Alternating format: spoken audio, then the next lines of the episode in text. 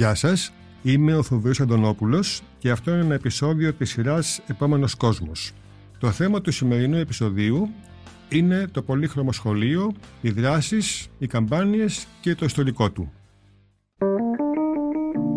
Είναι τα podcast της LiFO. Το πολύχρωμο σχολείο ξεκίνησε το 2009 ως μια ομάδα ενδυνάμωσης για ΛΟΑΤΚΙ εκπαιδευτικούς. Αρχικά ονομαζόταν Ομοφοβία και Τρανσφοβία στην εκπαίδευση. Σταδιακά απέκτησε μορφή οργανωμένης ακτιβιστικής ομάδας με στόχο τη διεκδίκηση θεσμικών αλλαγών για πιο συμπεριληπτικά σχολεία. Στην πορεία συστηματοποίησε τις δράσεις του και απέκτησε μια ευρεία βάση μελών που προέρχονται κυρίως από τον εκπαιδευτικό τομέα, τον χώρο των ανθρωπιστικών κοινωνικών επιστημών και των επιστημών ψυχικής υγείας, καθώς και τη ΛΟΑΤΚΙ κοινότητα. Δύο πράγματα που τρέχουν φέτος και που έχουν να κάνουν με το πολύχρωμο σχολείο αφορούν αφενός το ότι το εκπαιδευτικό υλικό με τίτλο «Προχωρώντας μπροστά, ευαισθητοποίηση μαθητών μαθητριών σε ζητήματα σεξουαλικού προσανατολισμού, ταυτότητας φύλου, έκφρασης και χαρακτηριστικών φύλου» έλαβε έγκριση από το Υπουργείο Παιδείας για το τρέχον σχολικό έτος. Το υλικό αυτό απευθύνεται σε μαθητές μαθήτριες δευτεροβάθμιας εκπαίδευσης και προάγει τον αλληλοσεβασμό, τη διασφάλιση της αξιοπρέπειας κάθε ατόμου την κατάργηση κάθε μορφής διάκρισης, την ελευθερία σκέψης και έκφρασης, με έμφαση στην προάσπιση των δικαιωμάτων των ΛΟΑΤΚΙ μαθητών μαθητριών, αλλά και μαθητών και μαθητριών, των οποίων τα εξωτερικά χαρακτηριστικά ή και η συμπεριφορά δεν αναμονίζονται με τα έμφυλα στερεότυπα, με αποτέλεσμα να υφίστανται ομοφοβικό σχολικό εκφοβισμό, το γνωστό bullying, και κοινωνικό αποκλεισμό. Σημασία μεγάλη όμως έχει και η καμπάνια που ε, τρέχει φέτος το πολύχρωμο σχολείο, με τη χρηματοδότηση μάλιστα του Συμβουλίου της Ευρώπης και αφορά την ε, επέκταση του μαθήματος σεξουαλικής αγωγής σε όλες τις σχολικές βαθμίδες, σε όλες τις εκπαιδευτικές βαθμίδες και την υποχρεωτικότητά του. Μαζί βέβαια με την ε, επιμόρφωση που χρειάζεται να υπάρχει πάνω στο ζήτημα αυτό και σε γονείς και σε εκπαιδευτικούς. Έλενα, πες μας ε, μερικά πράγματα για την, ε, και για τη δουλειά του σχολείου και τη δική σου πάνω στον τομέα αυτών. Και συγκεκριμένα, ε, ας ξεκινήσουμε από αυτό που αφορά την, ε, ακριβώς τον σεβασμό στην εταιρότητα. Πώς το εννοούμε; Λοιπόν, ε, εγώ είμαι πολλά χρόνια, όπως είπες, στο σχολείο. Έχω αρκετή εμπειρία σε ομάδες που αφορούν τα θέματα της σεξουαλικής διαπαιδαγώγησης αυτό ε, ξεκίνησε γιατί ε, συνειδητοποίησα ότι υπήρχε πάρα πολύ μεγάλη ανάγκη ε, εξαιτίας ε, ε, της έλλειψης ενημέρωσης, πληροφόρησης για αυτά τα ζητήματα στο σχολείο. Κάτι που είναι πολύ παράδοξο γιατί το σχολείο τελικά είναι ο επίσημος φορέας αυτός που μπορεί να μιλήσει υπεύθυνα για αυτό το ζήτημα και επιστημονικά. Και έτσι στο σχολείο τελικά φαίνεται ότι υπάρχουν πολλά θέματα ε, σε σχέση με, το, με τις έμφυλες ταυτότητες και τη σεξουαλικότητα. Δεν υπάρχει καμία συζήτηση, είναι ταμπού αυτά τα ζητήματα και γι' αυτό βλέπουμε ότι ε, συνεχίζεται να, να υπάρχουν πολλές κακοποιητικές συμπεριφορές, να χρησιμοποιείται ένα σεξιστικό, ομοφοβικό και κακοποιητικό λεξιλόγιο από τα παιδιά κυρίως.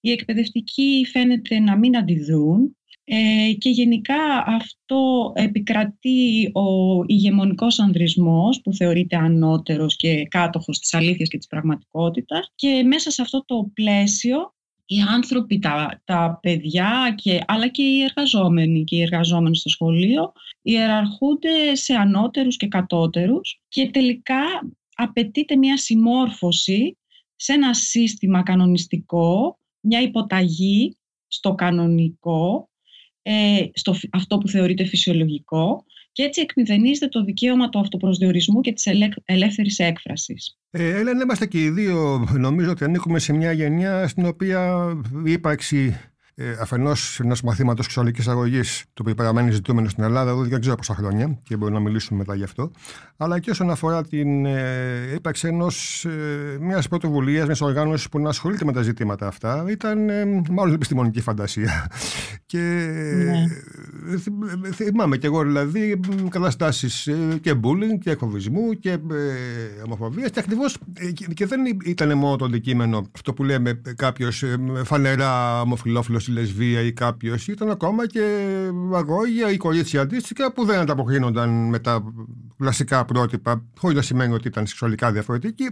Ε, απλά δεν ήταν το, το, το πρότυπο που περίμενε κανείς να είναι ένα αγοράκι, ένα κοριτσάκι στην ηλικία αυτή. Ναι, έχεις δίκιο. Δεν... Δηλαδή θεωρώ ότι δηλαδή, μια πολύ μεγάλη, μια πολύ μεγάλη πρόοδος και μόνο είπα στο σχολείο από μόνο του πολύχρωμου σχολείου και η δράση του. Δηλαδή πραγματικά έχει κάνει μια διαφορά πιστεύω. Ε, είναι αλήθεια ότι το πολύχρωμο σχολείο φαίνεται να είναι ο μοναδικός φορέας που ασχολείται ε, με την εκπαίδευση και με τις διακρίσεις που γίνονται στο σχολείο όσον αφορά τις ΛΟΑΤΚΙ ταυτότητες. Ωστόσο, όλα αυτά δεν αφορούν μόνο τα ΛΟΑΤΚΙ άτομα, γιατί η βάση των διακρίσεων ε, είναι πάνω σε, σε, στα, ε, πάνω σε αυτό που είπα και πριν, ότι ε, στο ελληνικό σχολείο θεωρείται αυτονόητο ότι σε όλες και όλους μας αρέσει το αντίθετο φύλλο. Η οικογένεια έχει πάντα μητέρα και πατέρα με συγκεκριμένους ρόλους που πηγάζουν από το φύλλο τους και έτσι οι ετεροφιλοφιλικές ε, σχέσεις τοποθετούνται στο κέντρο είναι οι φυσιολογικές σχέσεις και οτιδήποτε άλλο είναι ανώμαλο, αφύσικο, αποκλίνον κλπ. Μα και συμπεριφορές νομίζω και, και συμπεριφορές πρέπει να είναι ένα συγκεκριμένο, ε, ε, πουλάς λίγο μαγιά ή να πουλάς λίγο δεν ξέρω τι. Ναι, ναι, ναι, όλα αυτά Αυτά τελικά όμως δεν, ε, δεν επηρεάζουν μόνο τα ΛΟΑΤΚΙ παιδιά, όπως πολύ σωστά είπες πριν, γιατί επηρεάζουν και τα μη ΛΟΑΤΚΙ παιδιά, τα οποία χρειάζεται να, να συμμορφωθούν σε αυτό το αυτονόητο που υπάρχει. Ακριβώς. Και αν κάποια, άλλα, και αν κάποια παιδιά έχουν διαφορετικές, ε, διαφορετική έκφραση φύλου, διαφορετική ταυτότητα, βρίσκονται σε πάρα πολύ δυσκερή θέση και γενικά έχουν να αντιμετωπίσουν πολλές κυρώσεις. Γιατί αυτή η μη συμμόρφωση υποκινεί στο σχολείο έναν κοινωνικό έλεγχο και από τις συμμαθήτρες και τους συμμαθητές τους αλλά και από τους εκπαιδευτικούς. Ναι, γιατί καμιά φορά, συγγνώμη σε διακόπτω, αλλά καμιά φορά λέμε για τους άλλους μαθητές και το bullying και τα λοιπά, αλλά νομίζω ότι υπάρχουν και περιπτώσεις που και εκπαιδευτικοί έχουν μια ε, συμπεριφορά ε, καταδικαστέ ας πούμε. Ναι. Δυστυχώς αυτό μας το επιβεβαιώνουν και οι έρευνες και φαίνεται ότι πάρα, πολύ, ε, πάρα πολλά ΛΟΑΤΚΙ παιδιά, περίπου το 60% έχουν ακούσει ομοφοβικά και τρανσφοβικά σχόλια ε, κατά τη διάρκεια της σχολικής τους ζωής. Είτε ηρωνίες είτε τέτοια πράγματα ας πούμε. Ναι, είτε ε, ε, επίσης δεν αντιδρούν οι εκπαιδευτικοί στη χρήση κακοποιητικής γλώσσας είτε σε περιπτώσεις ομοφοβικού τρανσφοβικού bullying γιατί αισθάνονται ότι δεν έχουν τις δεξιότητες ε, πολλές φορές ή πραγματικά δεν το επιθυμούν, δεν, δεν το θεωρούν αναγκαίο. Πού να μπλέξω ας πούμε τώρα και τα λοιπά, ναι. ναι. Και επίσης ε, φοβούνται, ακριβώς επειδή η πολιτεία δεν έχει φροντίσει να πλαισιώσει όλη αυτή την κατάσταση, φοβούνται ότι μπορεί να ε, υπάρχουν αντιδράσεις από συναδέλφους, από διευθυντή, από γονείς, να εκτεθούν, οτιδήποτε, ναι, σε, χωρίς δηλαδή να υπάρχει κάποιο, ε, κάποια ναι. δικλίδα ασφαλείας. Αυτά τα χρόνια, τα 12 που σχεδόν τώρα που λύνει το πολύχρωμο σχολείο, ποια θα έλεγες ότι είναι τα μεγαλύτερα κάποια επιτεύγματα ας πούμε της οργάνωσης και βέβαια και κάποιοι μύθοι και προκαταλήψεις και κάποια εμπόδια που πιθανόν μπήκαν στην λειτουργία του ε, αυτό το διάστημα. Το πολύχρωμο σχολείο βασικά έχει φέρει στο προσκήνιο αυτό το ζήτημα, ε, δηλαδή το ομοφοβίας, τρανσφοβίας, αμφιφοβίας, ιντερφοβίας που υπάρχει στο σχολείο, γιατί πριν δεν είχε συζητηθεί καν αυτό το ζήτημα. Επίσης έφερε στην επιφάνεια το θέμα της ορατότητας, ότι υπάρχουμε κι εμείς, τα ΛΟΑΤΚΙ παιδιά στο σχολείο, δεν είμαστε φαντάσματα, υπάρχουμε εκεί και έχουμε τις ίδιες ανάγκες που έχουν και τα άλλα παιδιά. Έφερε στην επιφάνεια τις διακρίσεις που γίνονται Ε, γενικά έχει συνομιλήσει και με φορείς του Υπουργείου Παιδείας αλλά και με το ΙΕΠ κατά καιρούς, το Ινστιτούτο Εκπαιδευτικής Πολιτικής. Ναι, ναι. Ε, πιέζει ε, να αλλάξει το θεσμικό πλαίσιο.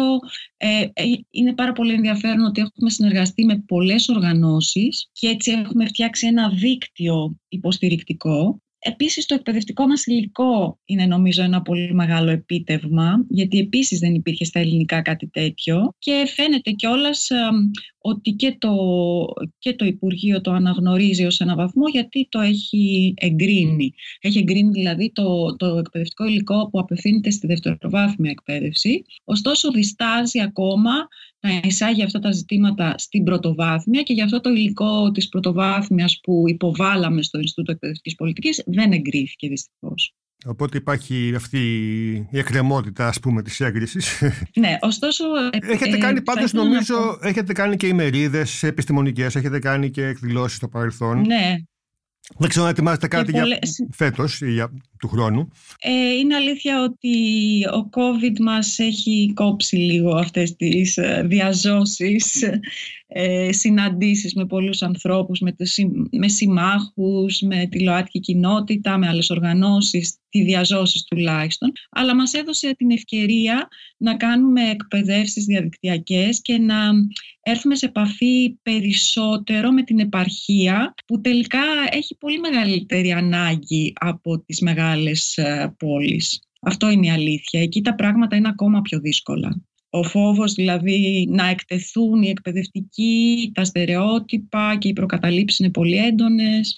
Υπάρχουν πολλά ζητήματα στην επαρχία. Νομίζω ότι και εσύ είσαι εκπαιδευτικός ε, στην επαρχία ή έχεις τέλος πάντων ε, διδάξει στην επαρχία για πολλά χρόνια. Οπότε ίσως να ναι. να πεις κάτι, σίγουρα ξέρεις κάτι παραπάνω να πεις στο ζήτημα αυτό. Ναι, κυρίως ε, είναι αυτός ο κοινωνικός έλεγχος που εμποδίζει πάρα πολύ να προχωρήσουν τα πράγματα στην επαρχία και το, αυτό το πολύ κλειστό περιβάλλον που όλοι ξέρουν όλους Οπότε δυσκολεύει πάρα πολύ το πράγμα και επίσης δυσκολεύει τα παιδιά να ε, η έλλειψη εκφράσουν την ταυτότητά τους. Δεν υπάρχουν ναι. και διέξοδοι, δεν υπάρχουν ε, πολλές δηλαδή, δεν υπάρχει και ο κύκλος είναι στενός και όσον είναι αυτό όλο δημιουργεί μια κατάσταση.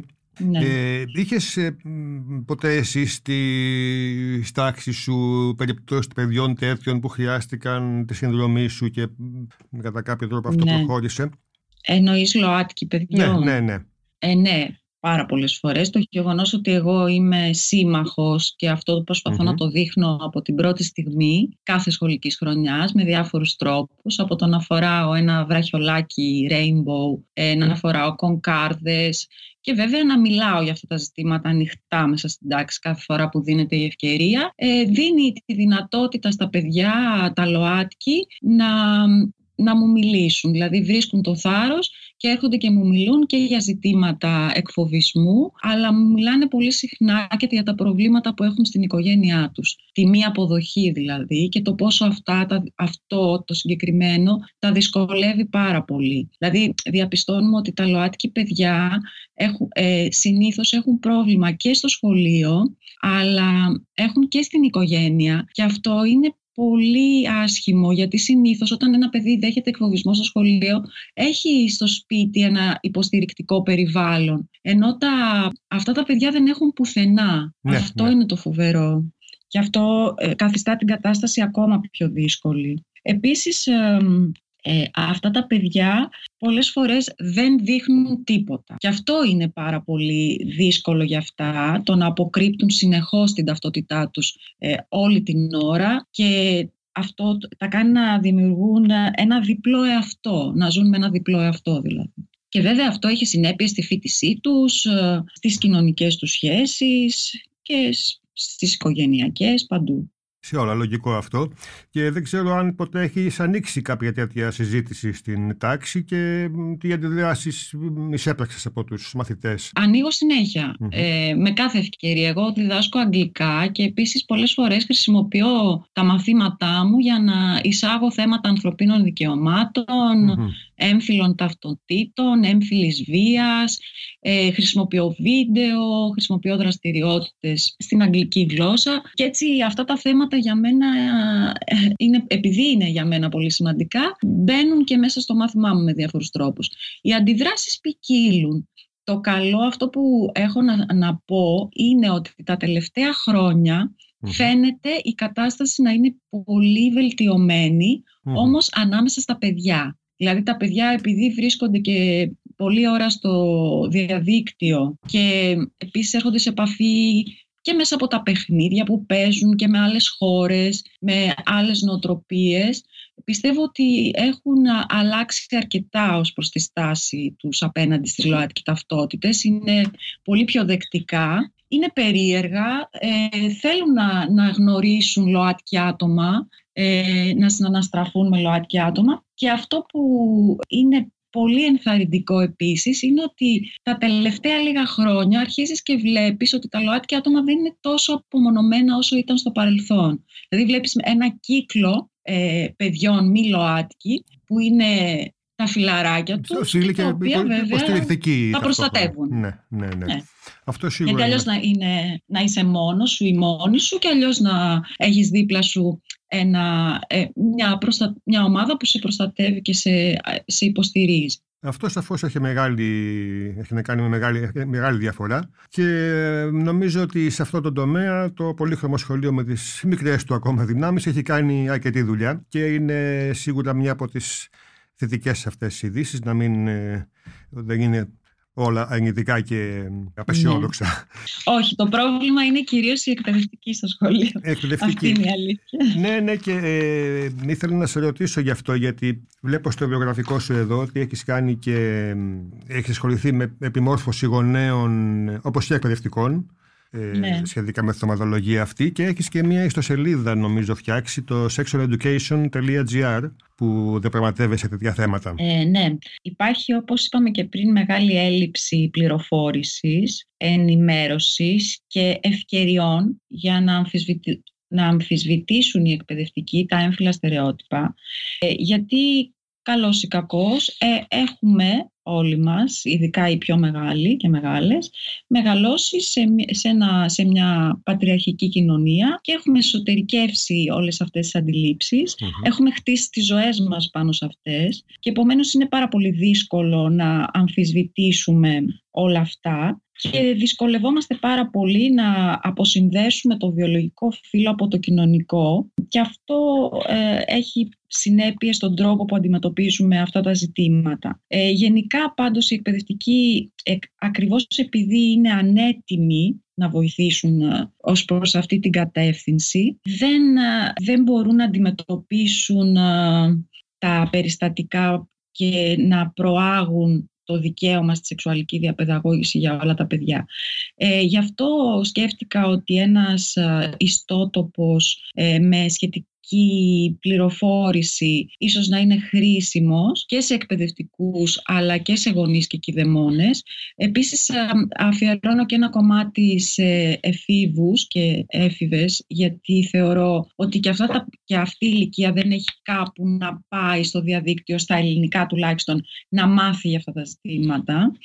Ε, και επίσης ε, το έφτιαξα κιόλας για να υπάρχει και μια δυνατότητα επικοινωνίας γιατί μέσα από τον ιστότοπό μου ε, μπορώ να, μπορούμε να επικοινωνήσουμε. Υπάρχει ας πούμε, ένα σημείο που μπορεί να κάνεις μια ερώτηση και εγώ επειδή έχω μια πείρα πάνω, εμπειρία πάνω σε αυτό το ζήτημα να απαντήσω. Αυτό θα έπρεπε να είναι ε, ένας ιστότοπος ε, κανονικά του Υπουργείου Παιδείας. Στην ουσία προσπαθώ να καλύψω μια έλλειψη με αυτό. Να πούμε βέβαια εδώ ότι ιστότοπο και στο σελίδα και στα κοινωνικά δίκτυα έχει και το πολύχρωμο σχολείο που και εκεί μπορεί να απευθυνθεί κανείς ή να αναζητήσει πληροφορίες ή να επικοινωνήσει με κάποιο μέλος της ε, ομάδας.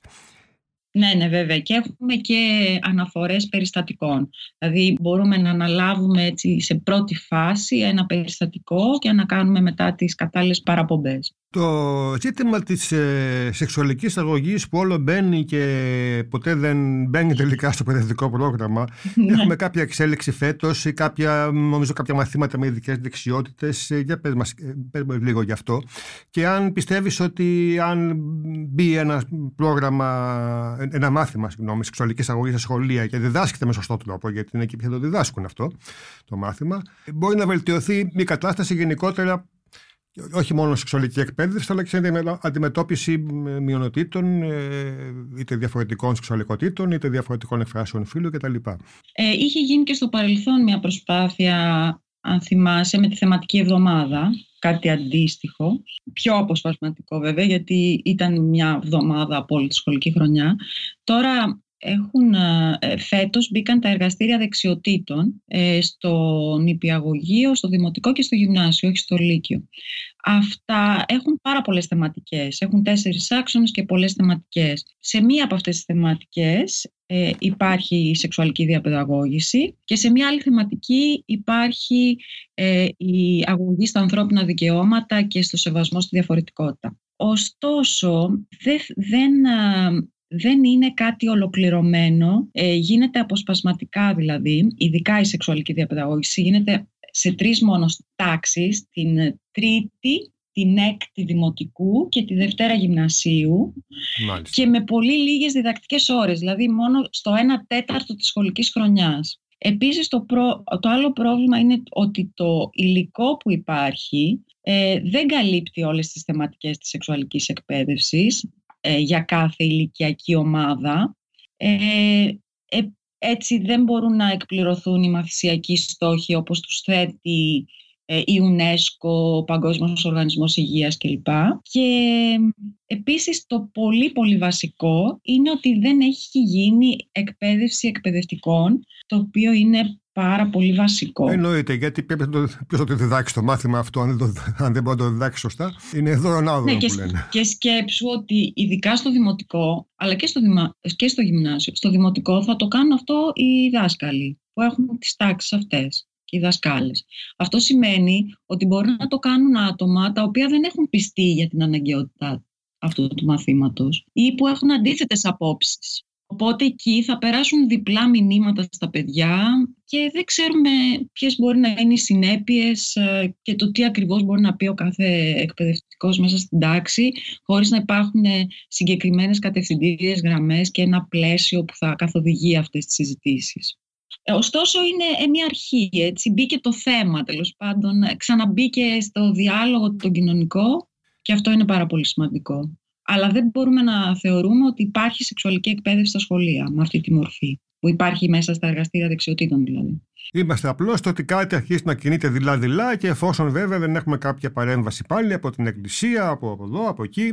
Ε, εσύ, Έλενα, αν δεν, έχεις, αν δεν έχουμε κάτι άλλο να προσθέσουμε έτσι σημαντικό στα όσα μέχρι στιγμής είπαμε, τι θα συμβούλευες; Καταρχήν ένα νέο παιδί, ένα μαθητή δηλαδή, η μαθήτρια, η οποία, ο οποίος ε, θέλει να βγει προς τα έξω και δεν ε, μπορεί να βρει το πώς. Ή και αντίστοιχα έναν εκπαιδευτικό, ο οποίος επίσης ε, θέλει να βγει και εκείνος προς τα έξω ή να μπορέσει να υποστηρίξει με έναν τρόπο α τα παιδιά αυτά. Έτσι σαν συμβουλή ας πούμε, σαν προτροπή, ναι. σαν, ναι, από την πείρα σου μέχρι τώρα στο πεδίο.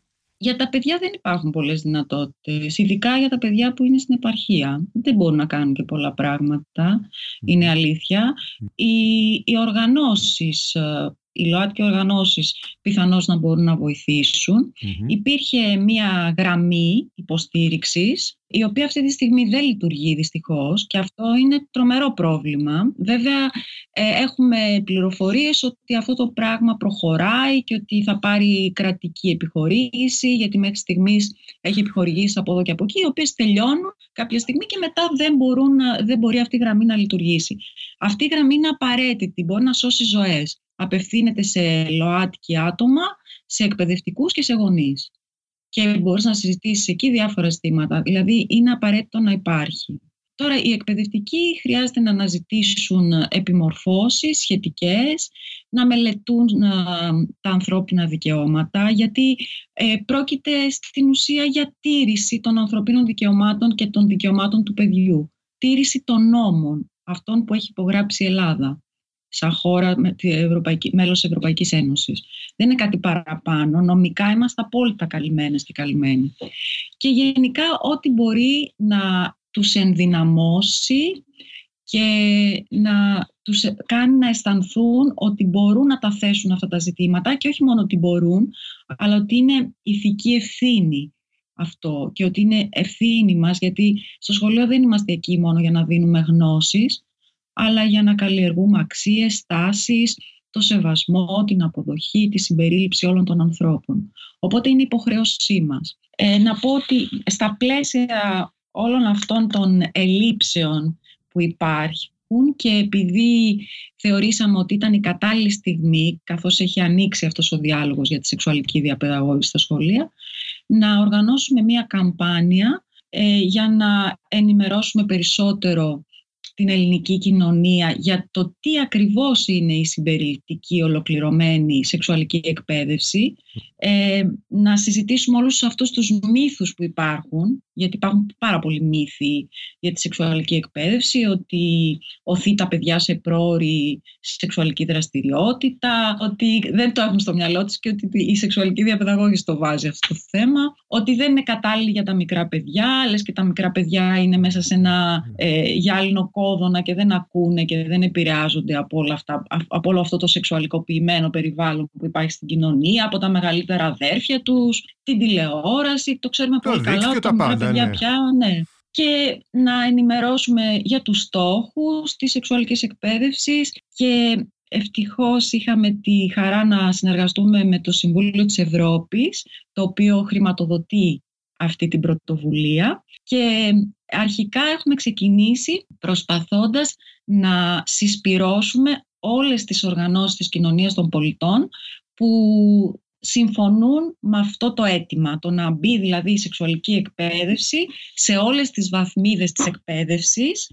μέχρι και το Λύκειο και να είναι υποχρεωτικό μάθημα ε, με μια κανονικότητα. Η καμπάνια αυτή ε, έχει βέβαια και πολύ πιο συγκεκριμένα αιτήματα τα οποία δεν είναι ώρα να τα πούμε αλλά σε πολύ λίγες μέρες θα ανοίξει το site της καμπάνιας οπότε και η ε, θα αρχίσουμε να το επικοινωνούμε αυτό και ελπίζω να μας βοηθήσετε και εσείς αυτό γιατί θεωρούμε ότι είναι πάρα πολύ σημαντικό για την ε, κοινωνία. Ευχαριστούμε και ευχόμαστε κάθε επιτυχία και καλό κουράγιο στο όσο να είναι δύσκολο αυτό αλλά νομίζω αξιόλογο και ευχάριστο από μια πλευρά άλλη έργο το οποίο έχετε αναλάβει. Ε, νομίζω ότι με τη βοήθεια και όλων αυτών των οργανώσεων θα μπορέσει να διαχυθεί αυτό το μήνυμα και αυτό το όραμα στην ουσία για ένα σχολείο που θα επιβεβαιώνει τη διαφορά. Δεν θα είναι ένα στρατόπεδο συγκέντρωσης που θα,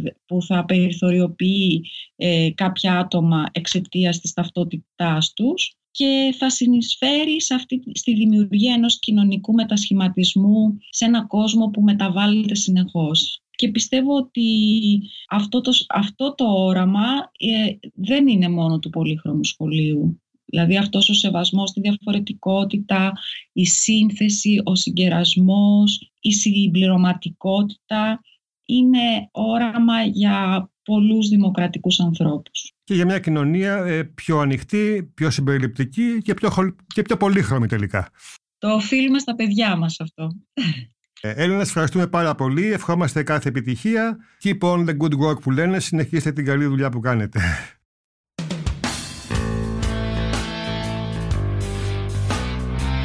Ήταν η σειρά Επόμενος Κόσμος και στο σημερινό επεισόδιο φιλοξενήσαμε την Έρενα Σκαρπίδου, εκπαιδευτικό της δευτεροβάθμιας εκπαίδευσης και μέλος της συντονιστικής ομάδας του Πολύχρωμου Σχολείου. Ηχοληψία, επεξεργασία και επιμέλεια, φέδονα χτενάς και μερόπικοκίνη. Ήταν μια παραγωγή της LIFO.